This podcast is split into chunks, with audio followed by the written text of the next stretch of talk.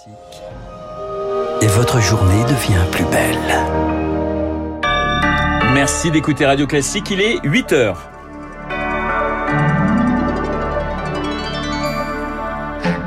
La matinale de Radio Classique avec Renaud Blanc. Après avoir révisé, il est temps de plancher 524 000 élèves convoqués aujourd'hui pour les épreuves du baccalauréat. On en parle dès le début de ce journal. Vladimir Poutine voit large, Washington voit rouge. D'après les États-Unis, le Kremlin veut mettre la main sur la Transnistrie en plus du Donbass. Soignants épuisés, recrutement au point mort. L'hôpital public a mal après deux ans de Covid. Illustration à venir à la Timone à Marseille. Radio classique. Et le journal de 8 heures nous est présenté par Léa Boutin-Rivière. Bonjour Léa. Bonjour Renaud, bonjour à toutes et à tous. Ils ont révisé toute l'année près de 524 000 élèves de terminale générale et technologique mettent leurs connaissances à l'épreuve. Et c'est le début du baccalauréat aujourd'hui dans sa nouvelle version voulue par Jean-Michel Blanquer. Seulement deux épreuves sur table, celle de spécialité. Et pas question d'échouer puisque ces tests valent pour un tiers environ de la note finale. C'est la première fois que la nouvelle formule du baccalauréat est testée grandeur nature. Alors les élèves sont nerveux, Anaïo.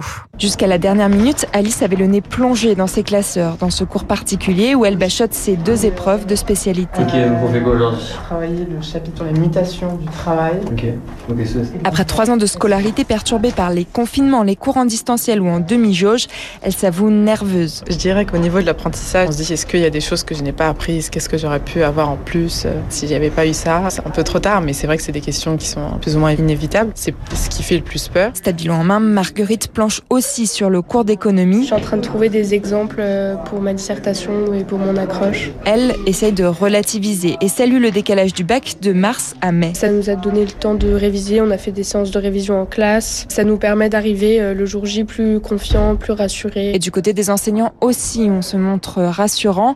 Alexis Torcher, secrétaire national de la fédération SGAN CFDT. Dans toutes les spécialités, on a eu des adaptations de sujets.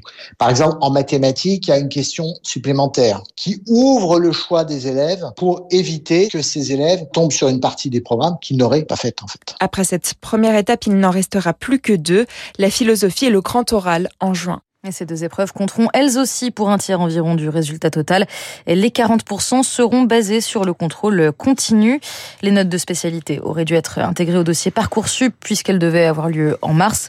Contexte sanitaire oblige, ça n'a pas été le cas. Et justement, le protocole de niveau 1 toujours en place dans les lycées. Les élèves cas contact peuvent passer les épreuves à condition d'avoir réalisé un autotest et de porter un masque. Et pour les positifs, eh bien, cet isolement requis.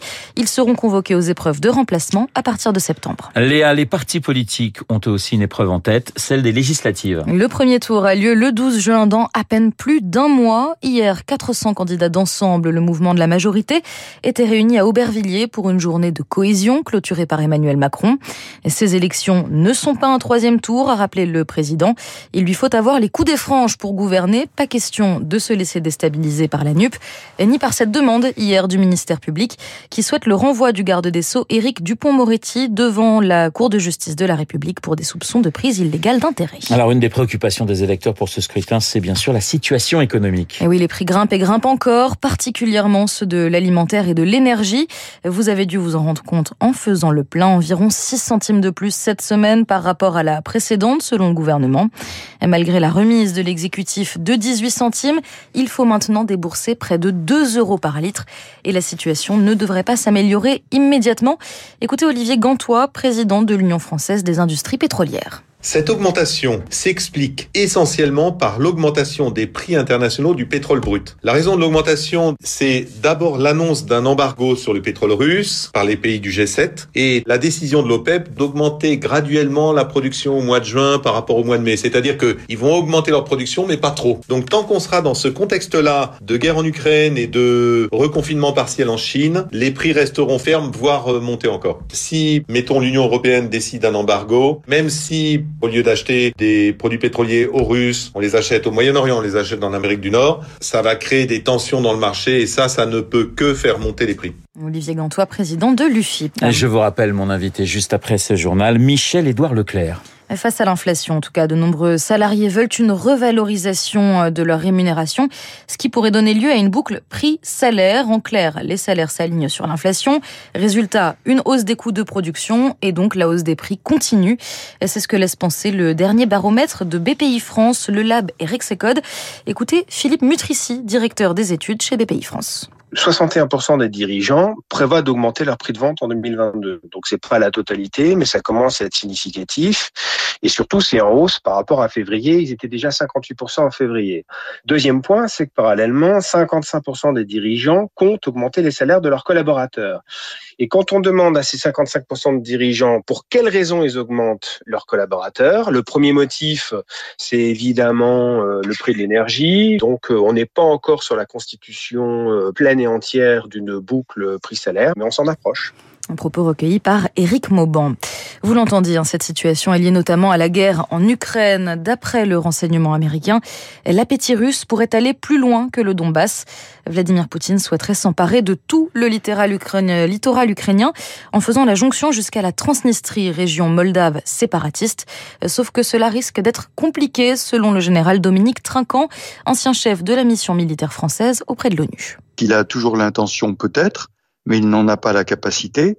Je rappelle que l'armée russe est arrêtée depuis presque deux mois à Nikolaïv et n'arrive pas à progresser vers Odessa. Le président Poutine s'oriente vers une guerre de longue durée. Ça veut dire qu'il y aura une pression qui sera en permanence sur le sud et le sud-est de l'Ukraine et que donc cette pression suffira pour lui à vouloir euh, déclarer qu'il est toujours en train de combattre et qu'il a toujours besoin de moyens supplémentaires. Je pense que dans un premier temps, euh, le premier objectif qu'il doit atteindre, c'est le Donbass, bien sûr, et il n'y est toujours pas. En tout cas, ces informations poussent Washington à hausser le ton. Première étape franchie hier pour débloquer 40 milliards de dollars d'aide à destination de Kiev.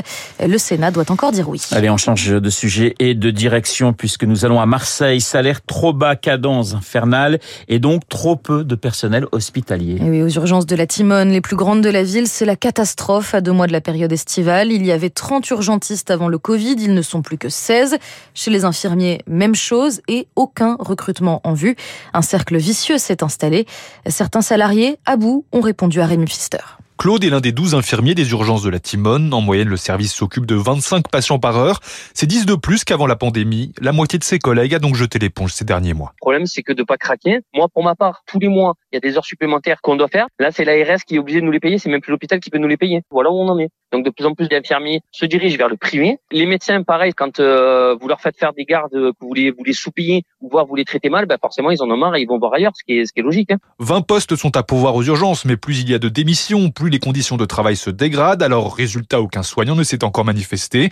Pour le professeur Jean-Luc Jouve, chirurgien à la Timone, Marseille fait face à un véritable déficit d'offres de soins. On a une médecine de ville qui est absente, tout arrive à l'hôpital, et ça de plus en plus. On a une profession qui sont les urgentistes, qui est une profession en haute pénibilité que nos jeunes générations ne supportent plus. Qu'est-ce qui va se passer cet été avec l'arrivée des touristes? On a une situation qui est extrêmement nouvelle et euh, insidieuse et qu'on ne sait pas gérer. Dans deux mois, le nombre de passages aux urgences va doubler pour tenir le choc. La direction mise en partie, comme tous les ans, sur les sorties d'école d'infirmiers fin juin. Mais pour les quelques élèves qui franchiront la porte de la Timone, il faudra les former au plus vite aux gestes d'urgentiste. Et puis à Marseille, toujours la piste du déséquilibre psychiatrique privilégié après qu'un homme en a grièvement blessé un autre au couteau hier devant un collège de la ville. L'agresseur a été interpellé. La victime est toujours entre la vie et la mort. Le journal de 8 heures présenté par Léa Boutin-Rivière. Merci Léa. Il est 8h08. Prochain point d'information euh, dans une demi-heure. On vous retrouvera à 9h pour un prochain point euh, d'actualité. Dans un instant, l'édito politique de Guillaume Tabar et puis mon invité, Michel Edouard.